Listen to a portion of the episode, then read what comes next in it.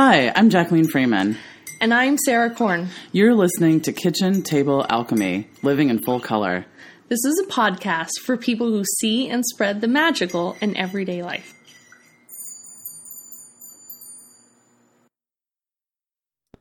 So hello. All right, we've got a special um, guest with us today for um, for our podcast. We've got uh, Randa Hamwi is with us, and um, Randa and I. So for those of you, there's some that know, others that don't. But I practiced Islam for six years, and all of you know that I'm a huge religion junkie. So um, I met Randa, and she is doing some amazing work with exegesis of the Quran and I think it's really, really beautiful. And I just read a draft of a book that she's been working on for a while.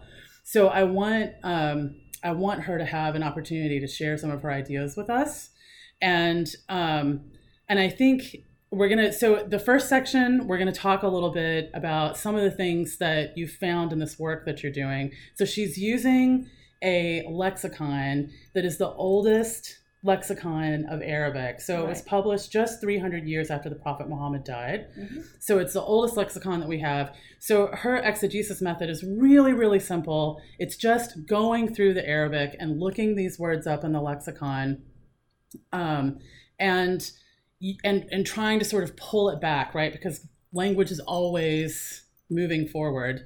Um, and in her book, there's a section where she she quotes some lines from Beowulf, for example, and we can't understand this at all. It is completely unintelligible, even for a linguist like myself, to be able to look at that. It's very, very difficult. Um, with some of my knowledge of Dutch, because that's like old few... English or something. Yes, right. yeah, and so with some of my language of Dutch, which pulls on the German, like you know, between all of that, I can sometimes pick a word or two out, but it's very, very difficult, right? Um, and uh, and one of the things that she talks about in the book too is that the Quran keeps Arabic alive and Arabic keeps the Quran alive, right? So they're sort of in this pull, but the language is moving forward.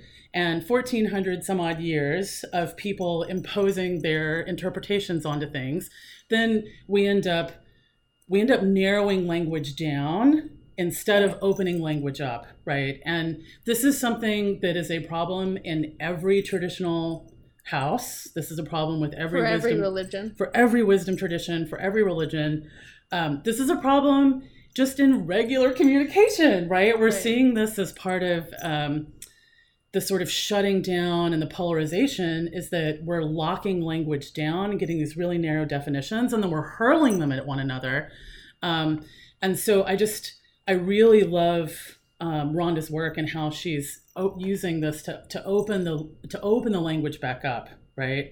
Um, and start looking at all these different facets. So, um, can I ask a couple like just quick vocabulary questions? So, a lexicon, what is that exactly? Good question. It's a dictionary. Okay. Mm-hmm. That so gives you that gives you the word and uh, the origin of the word actually. Oh, okay. You know how it started out. Gotcha. So it and tells you like the root of the word would be a verb in Arabic. You always oh, have like in the dictionary, they say like where it came from, like what the origin, yes, yes, and how it was used. Okay, right. gotcha, and, gotcha. And, and, examples of how people use it at the time. Gotcha. Yeah, mm-hmm. and so oh, this reminds me too, because another piece of the way that you're working through this is to use the lexicon and then mm-hmm. basically a concordance. So she'll you look for where those words are showing up in the Quran right. and what context. Right. It's, it's, yeah, it's within context, of course. Of yeah, Quran. so that yeah. way she can. That's how she's zeroing in on. No, this is what this meant because it's always used in this way. Mm-hmm. So this particular interpretation doesn't fit the Quranic use of this word, right? Like the the, the, the Quranic use would validate what the lexicon is saying. Okay, yeah. So using those two tools to mm-hmm. sort of validate Together. things. Right. So um, we were talking right before we turned the mic. on. We had so much conversation. It was like we talked for an hour before we turned the mic on, and it was so wonderful and juicy. But um, I hope that some of that is infused as you're listening now. But uh, I think for this first segment, um, I wanted you to talk a little bit about the definition the lexiconic and Quranic definition of Islam, mm-hmm. um, and how very different that is than what people normally think of when they think of Islam, including Muslims. So I think this is um, the message is very powerful within the the Muslim community. Um, but there's so much beauty here that I think all of us can benefit from that. So Yeah. So, what did you find out the the actual definition of Islam Yeah, is? well, I mean, uh, most people don't know what Islam is, including Muslims, unfortunately, uh, because uh, we've been relying on uh, our own interpretation of things, uh, our we seek being distinctive. And so, for example, if you ask a Muslim what is Islam, he would he would immediately think of it's my way of doing it, because it's uh, it doesn't uh, gain a universal aspect from from from people these days at all. Uh, Islam is quite a universal, um, uh, peaceable state of being. The lexicon tells us that word for word it says Islam is an unimpaired, peaceable state of being based on accountability.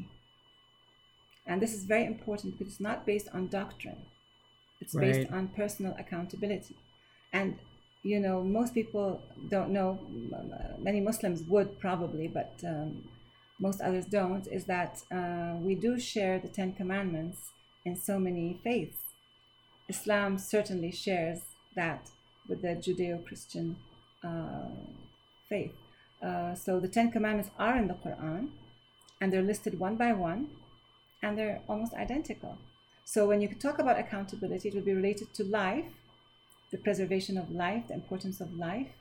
Uh, it would be related to uh, people's um, ownership of, of whatever they own, possessions, you know, that nobody's allowed to steal, nobody's allowed to, you know, all those things, uh, all the do nots, basically. so, yeah, so accountability is what we teach our children. And whether it's related to faith or not, it's so important in our lives to teach them accountability. So to have accountability, even what I what I see is that it should not be related to faith. So I was going to say, I think when most people, and especially people that are outside of traditional houses of worship, mm-hmm. if they hear someone talking about God and accountability, then they probably get images of this, like people's, you know, Of kneeling in the church or, or prostrating in the mosque, they get Right. they get a visual of somebody actually worshiping. You have to do what the priests tell you Right. to do. right, the, like blind obedience. But you're leaders- you're taught, yeah, you're not talking about blind obedience No. here, and you spend a lot of time on that. So talk a little bit more about when you say accountability. What does that mean for you? What kind of accountability would you see? Have are you seeing in this work, and um, that's going to bring you to that peaceable state? yeah, it's basically it's it's human accountability to, to other humans. That's what it is. That's basically what accountability is. It's your accountability vis-a-vis other people, their rights, their freedoms, their. Uh, and to yourself as well. of course, you're accountable to yourself, but but the m- most important thing is being accountable to others. And it's really interesting to I think mean, about it's that. not you're accountable. That's interesting. others. That's It's- interesting because when you read that, I actually interpreted it a little differently. I thought of you know being in this this peaceable state um, where you're accepting of yourself and others, and you're accountable. Um, you're you're doing to me uh, in that context. It remind me of the kind of accountability where you do the right thing because it's the right thing, Mm-hmm. because that's something you know intrinsically within yourself. You know, you know when you're doing something that is right or when you're, you know, Oh, I see trying to get yeah, I away see- with when something. you when you started going against the, the boundaries of your own value system. right. It's Yeah. following your own conscience. That's what that's what that's how I interpreted Yes, accountability. Well, that that is ultimately what you, you'll be doing, but you are accountable to society, to the society Mm. you live in. I mean, they have a right to tell you you did this wrong. If you see what I mean. So Right. it's you're you're accountable to the social, uh, you know, structure that Yeah. you're in. Which is so different from if we think about how a lot of people again that are outside of traditional religion are looking at this um, there's you know um, there's a lot of people that seem to think that being accountable to god means in like enforcing their ideas on other people that being accountable to god means shutting other people out that being accountable to god means telling other people how wrong they are and that that's not what i'm hearing you say i'm hearing you say accountability is respecting the rights of others Yes, it is. That's that's exactly what it is. Because when you talk about God, you could call him God or Allah or whatever name. Most people don't know that uh, uh, Christian Arabs and Jewish Arabs call God Allah too. yes Uh, and for example, in, in, in Malta, uh, which is uh, uh, a Roman Catholic um, island, they, they call God uh, Allah and they fast Lent, but they call Lent Ramadan. I did you not know that. So close Huh. to Ramadan. So, I mean, it's, it's just words that we use which should not be drawing us apart just because they are they sound foreign as words. So, so when we say Allah, we mean we mean God the Creator. Um, so yes, uh, your question was about uh, accountability to each other. Right, that, that accountability is really about. I'm hearing you say that accountability is about So, respecting other people's If you, rights. it, no, I mean even if you if you want to say that I'm accountable to God, then if God to you is the Creator, then your accountability would be to everything He created. right. So to His creation, Which includes you and everyone else. everyone else. And the plants, Right. and but the if animals, you don't see him as a creator, water, and if the you don't air. see him as a, if you see him as an author- authoritarian figure Hmm. that is sort of like dictating things upon you, then you would maybe want to, you know, be a dictator too and dictate things Mm. upon others the way he's dictating things upon you. Hmm. Right. And and that that boils down to something, you know, which is even even deeper in, in our in our in our consciousness, right or wrong, which is about is God a pre-planner who has sort of like pre-planned everything that we have to go through and then it's going to happen willy-nilly whether we like it or not or do we have a free will right. so it, it's all interrelated integrated It and really it's is. really it's really something which is so difficult to to pull the strands apart you know what i mean Yeah. uh, because if you pull this strand apart you know out then so much comes out with it Yeah. Hmm. and so the Quran, the way uh, I'm reading it uh, with the uh, lexicons, shows us that there is no such thing as pre written or that Allah or God has pre planned what we do. What we do is just our choice, and that is why we're accountable, or else there would be no accountability. Right. Because Which actually makes sense because if God pre-planned everything out, don't you think it'd be a lot more organized? I mean, the world's an awfully messy place. I, I think. I think God could do better. That's a very good point. I love that. It's making me think to, too of um, uh, and this is that sort of interplay between uh, things because there are verses about what God has has for you, no one can take away, right? Um, so which is you know to sort of like get, help you kind of calm down and not get freaked out that stuff is you know like if it's yours, it can't be taken away from you, right? Mm. Um, but one of the um, Marianne Williamson has a beautiful explanation of what she calls divine compensation, Mhm. and um, we can put this in the show notes. She um, she has an interview with Oprah Winfrey, and Oprah is asking her a question about forgiveness, actually, um, and she she talks about divine compensation and basically says that there are these things that are for us that are sort of like files on our hard drive, right? That has been aside, set aside for us. No one can take it from us, but we can block receiving it through lack of forgiveness, hatred, anger, resentment, things like this. Hmm. Those are the things that shut the door of the heart so that we're not able to bring it back. So if we if we ha- if it looks like something is coming to us, a job, a partner, money, whatever, right? If it looks like something's coming to us and it looks like someone took that away, then we have this anger, right? We feel betrayed, we have resentment, but it's trusting that if that was ours, that the divine has so infinite pathways to bring that back to us, but we have to keep the door open. Does that make sense? So, so it's one of those things where you see sort of uh, one of those places where I see an interplay between free will and predestination. Like, like you could, it's saying yes, there are things that are set aside for you, but it's your choice whether or not you create the the the environment that allows that to happen.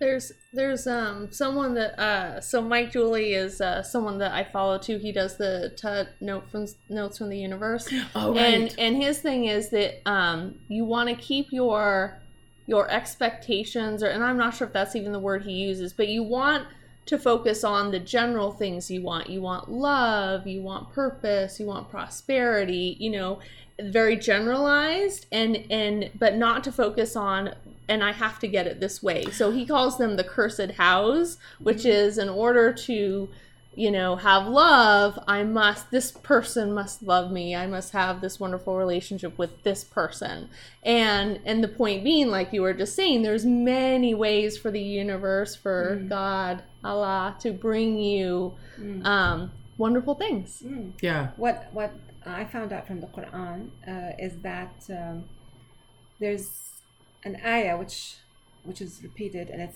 says something which was mistranslated, and that's when people got into the pre-planning attitude. So the the, the verse says that um, I'll say it in Arabic if any Arabs are listening. Uh, Inna Allah yabsutu rizqa that God extend extends provision liman yasha to whomever he wills ويقدر and so, so you have the first of extending the provision and then he's and it says and and that word يقدر is explained by all I mean I'm saying like all like 99.9 I don't I don't know anybody who explained it differently so I'm just putting that point one point you know but actually all commentators they explained it that he extends to whomever he wills and he withholds. So they have explained it that he withholds from some and extends to some, and that whatever your rizq, your provision is, that's what you're gonna get, and it's all pre-planned. Hmm. And when I looked up at when I looked at the lexicon, and because I studied, remember what I just told you about the meanings of sounds. Yes. So, and I looked up the meanings, of, uh, the the sound, and I said, my goodness, it says yaqdir with a da sound, with a d sound. How come they are explaining it uh, to withhold? And then I noticed how they said yaqdir means yaqtir, and they gave another word for that, which is yaqtir. Now, yaqtir is in the Quran, and it does mean to withhold, but it's not in this verse. So I went to the lexicon, I looked up the meaning of qadara, which has to do with al qadar, which has to do with fate, which has to do with all of these things, and it's only one root verb, the root verb qadara. And guess what it means? Qadara is the um, the substance of something, what it is now, and what it can become. Oh wow. So let's so give us the whole verse then with the So the whole verse Original would say that indeed God mhm, gives or extends provision to whomever He wills, and He gives potential. So it's the original provision and what you can make of it. So exactly. So whatever you get is not everything you're gonna get. It has the potential to reach, and and the and the, the word says that it reaches. It, it could reach its maximum, so it's like god gives you this and more and its maximum. But what do you have to do now? Work Yeah, it. yeah. You have to work it. Work it. We have spent so many podcasts on growth mindset versus Just fixed work it. mindset. So and this yeah. is amazing because you know what has happened what has happened i mean I, i'm i'm always feeling i mean my heart um, feels sorrow for people who don't know this because when especially you know young muslims who are now seeking their potential and then they find a block in front of their faces whether they are refugees whether they are you know uh, hindered in their own countries whether whatever ha- is happening to them they feel like a block in front of them like a, a stone wall and they cannot cross and they say well this is what god sent me. He said he said he's going to he's, he said he's going to extend to some and close it in front of my face and i'm the one in mm. front of whose face it's closed and i feel such sorrow for people like that who don't know that it's not the explanation of the verse Right. the verse says he gives and he gives the potential right. so so something can reach its maximum. Only look beyond, you know, whatever's in front of you or seek other paths. Which is why now, you know, I, I really would like to speak to them, to speak to everybody, especially the youth, not just the Muslim youth, our youth, the American youth, all the youth who are feeling hindered, who are feeling that there's a you know stone wall, a brick wall, that actually it's not a wall at all. It's only in your imagination. What you have can reach its utmost. Just work it. Right. So what you've really done here with this book is you've gone back to an, an the earliest version of the Quran and and gone through it and really looked at what it really means and understanding. given like a very true Right. definition and Right. translated it um, in its truest form. which is why you'd find i mean uh, that's the way i see it uh, i'm not sure that that's the way it was but that's that's why you would find for example uh, the progress which the muslims uh, uh, had in andalusia in Yeah. spain i mean they were the first people to have let's say um, what, what we, we, we call them today uh, lunatic asylums. What do you call them? the bad word. The bad word for them. What do you But call it would have been psychiatric. Okay. hospitals, Okay, yeah. but I mean, some people call them Yeah. Madhouses that, that's the bad word, which is what which is what they're called now. Now, now you find people saying, "Oh, you know that that, that person is, is, is a lunatic. That person is, for example, um, uh, he's been ridden by by by uh, by by demons, uh, by, by by Satan himself. By and you find so much superstition these days uh, amongst people, and it's, it's it's amazing. Whereas that very same thing, that very same, you know, um, position in which a sick person would be, you know, was called uh, during the, uh, in Andalusian. Andalusian times. It was it was called uh, an affliction of the of the soul. That's you know th- those Right. same bad words which we use today. You know that that guy's crazy. That guy's I don't know what. That guy's. Uh, I don't know. I, I'm sure that in America today, you don't have many people who believe in, in, in demons and and and, and things like that anymore. you know. I think there's But- more than, there than some people think. yeah. But but and there's um because I know that there's an Arabic word called the work uh, called the purification of the heart, and I'm forgetting the the Oh author. yeah, yeah, yeah, yeah. That is uh, Sheikh Hamza Yusuf. Okay. Mm. Well, Hamza Yusuf did an interpretation. Was it Ghazali? Al Ghazali? There's another one, yeah. Okay. So There's yeah. So there's a there's an well. English, um, but it but I of the heart. Yeah, that's yeah. So it, and and is that that's addressing those sort of afflictions, right? Seeing it from that Uh, perspective of I don't know if, Okay. if, if, they go to the um, linguistics of it because very few people are going to the linguistics of it. They are actually going to uh, ancient texts and explaining the texts, but very few people are going to the linguistics. okay. And I believe that our way out of all our problems are going to the what the Arabic word originally meant. So tell us, you told Jacqueline and I before we started recording, but for our listeners, explain about each sound having uh, a particular meaning in Arabic and how that works. Mm. So Arabic is one of the most ancient languages, uh, and it goes back to uh, our our ancient ancient predecessors, the first cognizant humans, who would be using a sound to mean something. And uh, every sound in the Arabic language still retains its meaning, uh, which has been also compiled in a book uh, by a man called Ibn Jinni.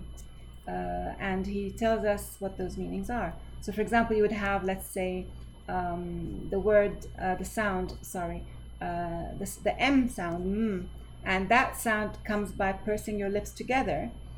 So, it, what it means is to gather. Uh, you would have the ah sound, uh, which comes from uh, the echo being, you know, returning to you. It's the only sound that if you say it out loud, it will reverberate. Uh, so the ah is return. So and, and, and the sounds in Arabic are like that. Um, each each one would mean something, uh, which is why um, I think that every child says "mama" no matter where that child is from, because what they're actually saying is "come back to me," which is the return, the ah, and the mm is to gather me. So gather me, uh, hug me, come back to me, mama, mama. You know, it's it's a it's a natural Huh. sound which the child Yeah. um, comes up with. I was actually talking about this with some people this week about the holiness of sound, right? This is something that, uh, like in, in a lot of the traditions that are in India, they're, they're also very aware of this, right? So chanting is a big part of their practice. And, um, but, and there's a, I was telling someone about the film, I believe it's called The Spelling Bee with um, Richard Gere. So there's another one that has like, uh, I think it's Morgan Freeman in the lead role, um, but this is with Richard Gere in the in the lead role, and he plays um, a uh, what is the word? Oh, the Jewish mysticism, Kabbalah. So he's a Kabbalah Kabbalistic um, it wouldn't be are they rabbis? Kabbalah anyway he studies kabbalah. And so he's teaching his daughter the power of the sounds right? Because every letter has this deep mystical meaning right and and there's been um, there's starting to be even more western research on the impact of sound on health on There's like sound therapy now, I think. Yes. Yeah. So we're starting like, and I love this is one of the exciting things of this time, right? Is that the mystics and the scientists are beginning to agree to see the same things, right? It's really exciting. But um, but this is something the mystics have known and practiced for a very long time. That sound is very powerful. That it's very healing. And so chanting is something that is a part of many many wisdom traditions and religions. Um, and and with Arabic, with uh, Hebrew, with Hindi, right? There, every letter has a sacred sound, and it's something that, that a sacred meaning, right? And it's something that we've lost with the English language and in modern times. And I Which is why it changes so much probably over time compared to other can languages. be, and it can also be a part. I think we're seeing we're seeing now we're starting to wake up to just how powerful language actually is. I think we'd lost touch with that for a very long time, and so it's not something that we paid attention to, right? Um, and so we're in this place now where people just say stuff and they don't think at all about what's coming out of their mouth and what the ramifications of that are and what it means. And um, and so getting back to the space where we start understanding um, there's a really amazing book by aj jacobs who used to write for vanity fair and gq he wrote a book called the year of living biblically. And um, I don't, I think he may have been raised culturally Jewish, but he ascribed to nothing. But he came into it with this idea of, you know, conservatives are always saying that the progressives are cherry picking from the Bible. He's like, but I think the conservatives are cherry picking too. I think everybody picks to fit their own idea. And I'm just going to, I'm going to follow all of it. I'm not going to cherry pick mm. anything. I'm going to do the whole thing, you know. So he very quickly sees that there are lots of contradictions, you know, and so he does this sort of list of how often things are mentioned in the Bible and says if it's mentioned more often, obviously it's more important, right? It's like teachers telling you things over and over again. yeah. You know that's what's going to be on the test, right? So, um, so he he makes a sort of list of how often things are co- come forward, and obviously the things that are mentioned the most are the most important. Well, he found like almost nothing about abortion and gays, which is what people like to hammer on all the time about. But what he did find was the thing that was mentioned the most was watching your thoughts, right? Whether that's angry thoughts, sexual thoughts, this kind of thing, watching your thoughts and watching your tongue. These two are the things that were men- mentioned overwhelmingly, right?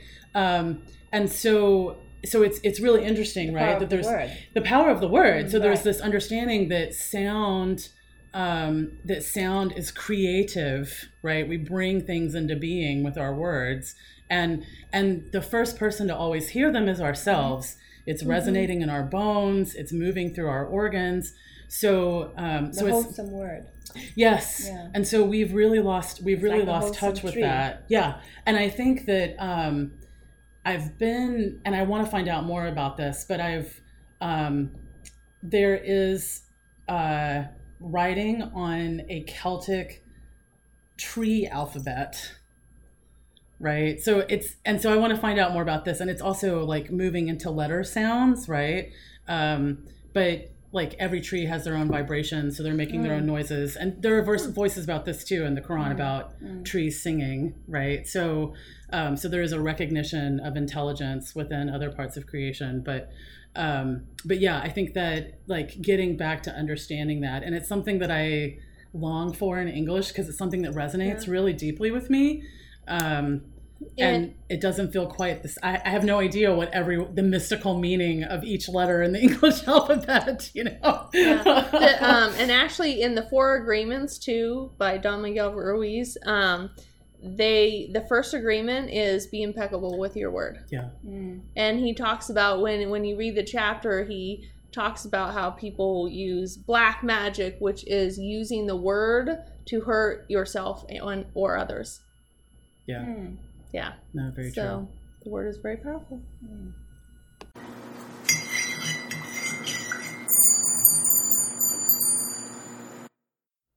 Okay, so for this next segment, um, one of the the first part of your book is really breaking down the word iqra, so I Q R A, and iqra was the first word revealed to Muhammad when he began receiving the the Quran from from Gabriel, angel Gabriel, and it's usually translated as Read. read. Mm, read Some people- peruse, you know, study. And most people they'll say, "Well, this is weird because he was illiterate." So, so then other people there was nothing to read. also Yeah, because I, I don't believe he was illiterate, by the way. okay, Mm. okay, Uh, but I do believe, and everybody knows that there was nothing to read when he was told to read. Because if it's the story is true, then the angel did not come down with a book, and everybody knows that. If that story is true, right, that story is not part of the Quran, by the way. So anything which is not part of the Quran, I do not necessarily uh, consider 100% true. But what I do know is true is that that was the first verse revealed. right. The So first, the first word, verse started with the word iqra. So and some people translate it as recite as recite to try or- to make up for the Mhm. like. Well, what, are you telling this guy that doesn't Right. read to read, right? Right. um, but but you have pulled so much out of this, and that Mhm. it you're actually, and so this is one of the things too. Um, when we're having this conversation.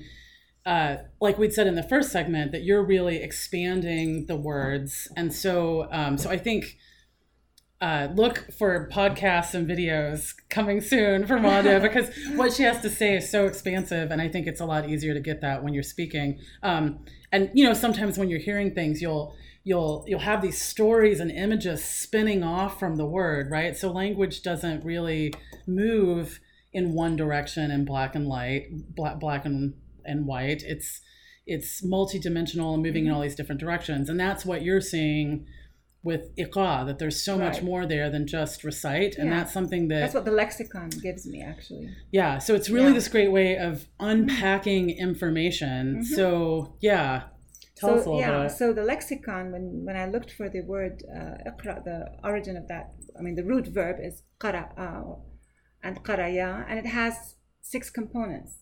So they tell you in that in that lexicon, uh, Ibn Faris tells us that this word has six components.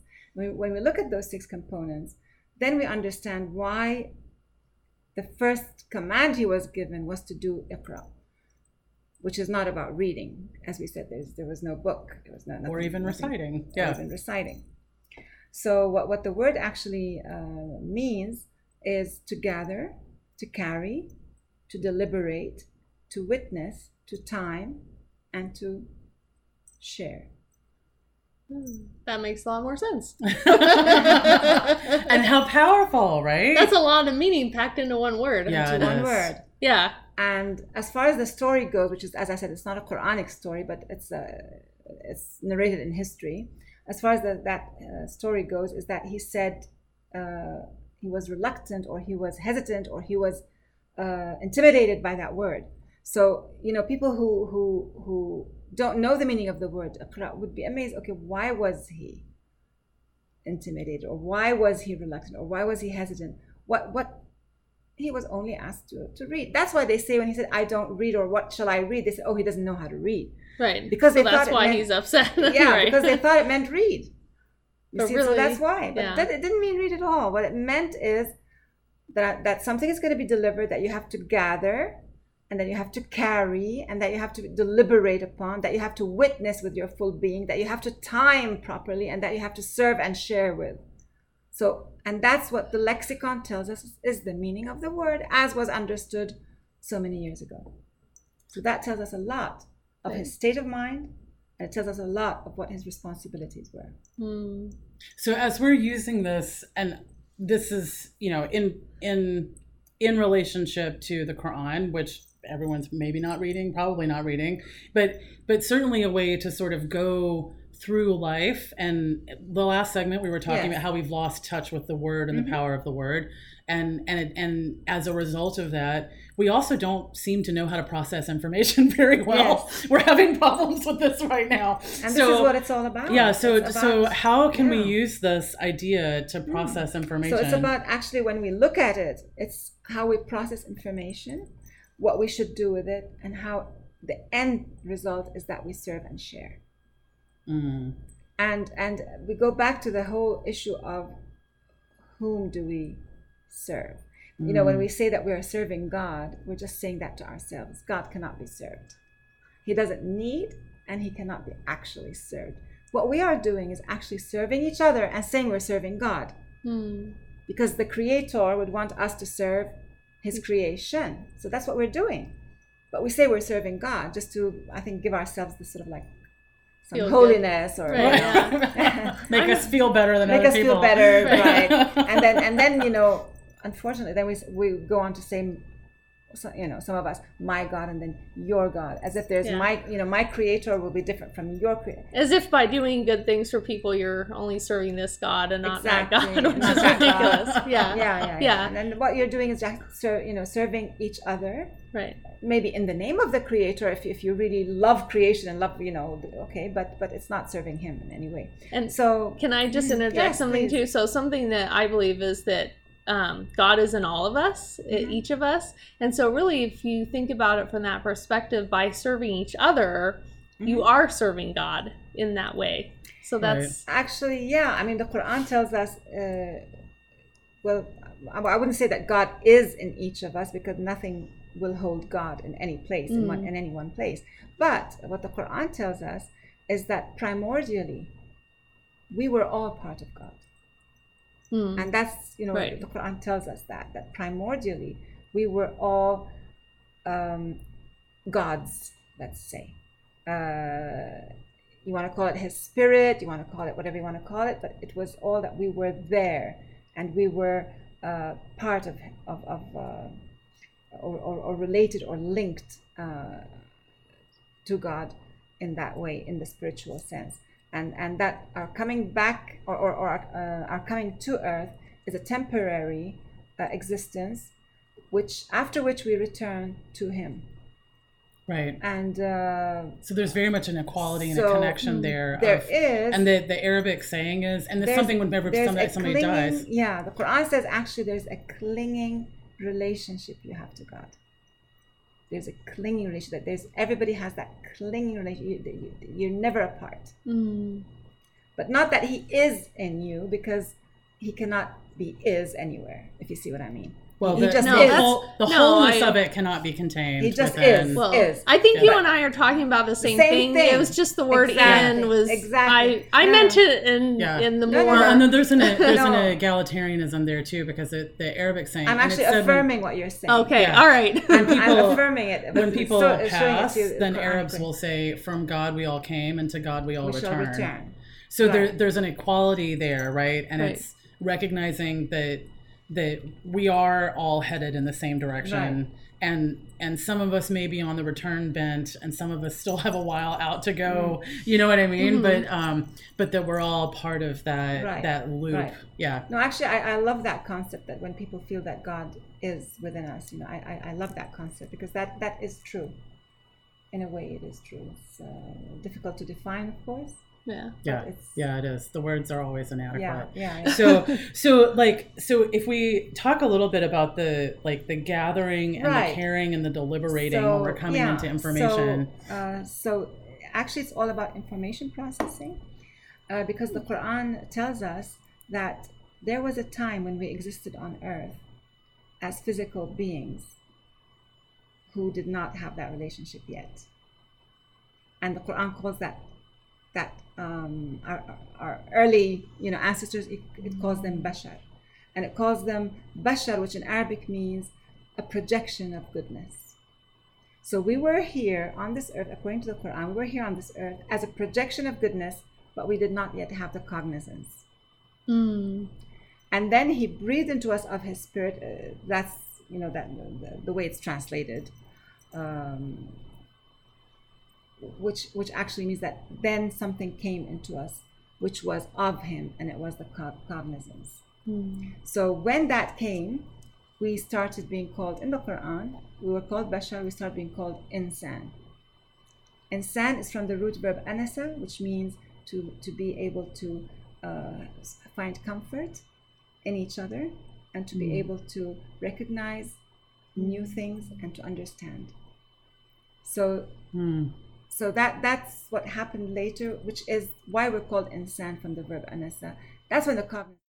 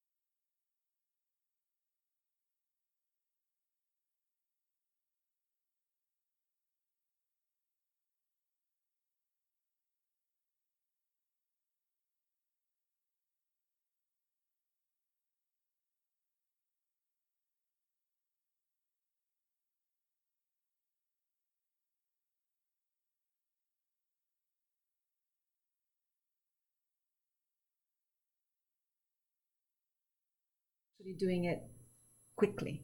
Because because that's that's when it it, it, it will get the the most effect is, is to is to is to be a forerunner in that and to and to and to try and get it done quickly. And of course you know how many you know occasions or or, or we actually miss because of not having taken the right step at the right time. Hmm. we didn't we, you you got a beautiful idea you got a beautiful uh, opening and then you just hesitated and then somebody else took it or it just disappeared Hmm. you know so it's actually about sometimes it's, it's about being not just timely but sometimes also being a forerunner towards towards that Right. And I, I think too another metaphor that's coming up as well is um, gardening, right? Mm. Like if you're Mm. if you're planting the right you have to plant nature in the right shows you season. exactly nature over and over teaches again. you over and over again and you know what we're talking about about being a forerunner would be what would be something what we, we might call today anticipating so for example they tell you that you know like uh, a storm is coming you know what would you do right or Don't or, plan or- a picnic. Yeah. Yeah. no, or about your garden. Let's say, let's Yeah. say, let's say a cold front is coming. You go out and you wrap your your fruits. You know, you Mhm. put a something over your fruit because a cold cover. front is coming. So it's it's also about that. So it's, it's about also doing things uh, in anticipation. And of course, the last uh, component would be to serve and to share. Whatever you do, whatever you learn, whatever you gather, whatever you carry, all the good that you've uh, you know uh, held on to yourself will have very limited impact upon this earth and people if you just keep it to yourself. You have to actually serve and share. If you don't serve and share, then you've really limited the wonder of that, you know. and I think too when I when I think about the way we're talking to each other so often these days, right? Um, there's a question uh, that people ask, like, okay, yes, it's true, but is it helpful? Right? I think. Mm, Um, Is it helpful to, to tell people that? Is that what you mean? Right, because I think a lot of people are, there's a lot of anger right now. People want to have other Lash people out. see, right, exactly, um, and see the danger in in ideas that are coming forward, and we maybe our intention Mm. is to we want people to to see the danger in that, right? But we end up delivering that information in a way that doesn't help them see it Mm. right? In a tone that doesn't help them see it. Right. and and if we get called on the carpet then it's like yeah but it was true. It's like Mm. yes but was it helpful? Was it serving the situation or did it just make us feel better than them? Did Right, you know right, what i yeah, mean? yeah. like something like- which hasn't taken uh, which hasn't really been heard enough i think. Uh, and of course unfortunately uh, i mean it's in the quran but it has not been explained so i, I think maybe i'm the first one to, to discuss this here which is what is the opposite of awareness? People talk about awareness and to know things it's it's helpful to show the opposite of it. If i if, i say what is day?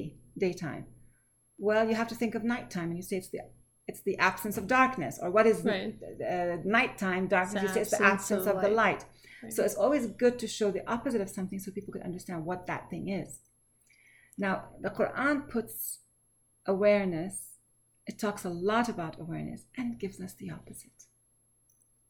But it has been misexplained. So people even muslims who read the quran have not realized what the opposite of awareness is.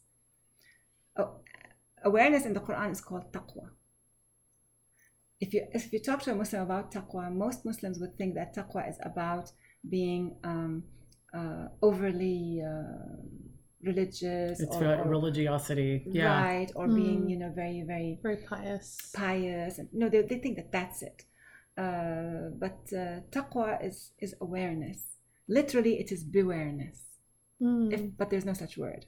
Right. it's awareness but literally bewareness. And the quran twice mentions its opposite.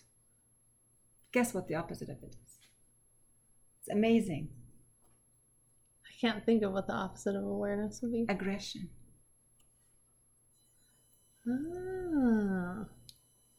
the quran mentions aggression as the opposite of awareness they cannot be in the same place at the same Right. time That makes sense because Right. aggression comes out of that sort of knee jerk response to, um, uh, right? It's sort of that reflex of lashing out. It's and a awareness- response. It's a it's a it comes from a place of lack, right? Right. I have to take something from you or dominate you because if I don't, I won't have enough, right? Whereas awareness is the opposite of that. Whereas Exact you don't have to react right away. You're able You to. cannot be a person having both of these at the same time. And usually, the Right. more you have of the aggression, That means you're wrapped up the in less your own aware you will be in the end. Right. That's And so the more you have of isn't it? Yeah. awareness, the less aggression you will have in the end. That's true. So powerful. Yeah. So it's not weakness. When people are not aggressive, it's not out of weakness, it's out of strength, it's out of awareness. Yeah, which is Brene Brown's message all the way. But yeah, this is really powerful because it's not something that Mm. we. And it's interesting because I, um, when I was teaching for the World Academy for the Future of Women in China, I I have them watch Brene Brown's TED talks. And the name of the TED Talk is The Power of Vulnerability. And Mm. her thesis statement is that vulnerability is not weakness. Mhm. That's her whole message, right? But I noticed that the Chinese characters, you know, that were running under the subtitle, that they were using the same characters for vulnerability as they were for weakness. So Oh no! I was so frustrated, right? Oh And God, so- what a horrible translation. and I was like, Ted, what are you doing? And so so I wrote the the character on the board. Um and I was like, what does this mean? And they were like, oh, it means weakness. Right? And I was like, no, no, no, no. And so we had this conversation and the, the metaphor that came was if someone goes into an arena and they have no armor on, are they vulnerable? Well, yes, of course. Mhm. Are they weak? Mhm. No. No. You could certainly put arguments forward about the person that has all the armor is actually the weak one because they need the armor. because they're armoring up, right? Right, yeah. And then, And then they're like- so insecure they got to get weapons too, And right? that's, like, that's like a classic thing that you see in stories too, where you have this, the you know, there's a fight, a battle between these two characters, and one of them's all geared up and looks really big and gear. strong, and and then you know they're up against this other person that looks like you know they they've got nothing. You're like, oh, okay, clearly that person's gonna lose, and then you find out through the actual fight that actually the person without the armor and the weapons is a really skilled fighter, and and they're really clever and they use the other person's you know so-called strength against them and and you know that's yeah so it's really it's one of those things you see sometimes in stories a lot of you know the actual strength comes from within Mm. yeah. and not from so we have the all these, the yeah, in the, in the Abrahamic traditions, it would be the David and Goliath stories, Right. the classic. Mm. And so it's interesting that we have these illustrations for that, Mm. but we don't we don't really think about them being in opposition to one another. We think that the opposite of awareness is is Unawareness. un- unawareness or unconsciousness or being asleep or right. Um, but to to define the lack of awareness as being aggression is Mm. um, really powerful. which makes awareness an act also a com- you know it's it's not Mm. just it's not oh just not passivity it's not it's exactly yeah because aggression is a, is a very powerful act right Yeah. yeah so you're It's- it's a- it's, choosing an action so awareness is another maybe even more powerful state of being I would agree with that. So glad that you could join us today. And we are here to start a conversation, not be the conversation. So we would love to have you join us uh, around the digital campfire. Uh, you can come to the Facebook page, find Kitchen Table Alchemy, the group. Um, and that's a great place to connect with other people, uh, talk about what we've been talking about, also to find out where our next pop up podcast is going to be. And Pinterest, find us on Pinterest. So that article that you were looking for that you've scrolled through and you can't find it, it's probably on the Pinterest board. So uh, go find the Kitchen Table Alchemy group over on Pinterest. And for the latest episodes, you can go to our website, kitchentablealchemy.com, or you can subscribe through iTunes. And that way it's downloaded automatically. You don't have to remember anything. That's that's what I like. so yeah, so we've loved having you. Y'all come back now, you hear?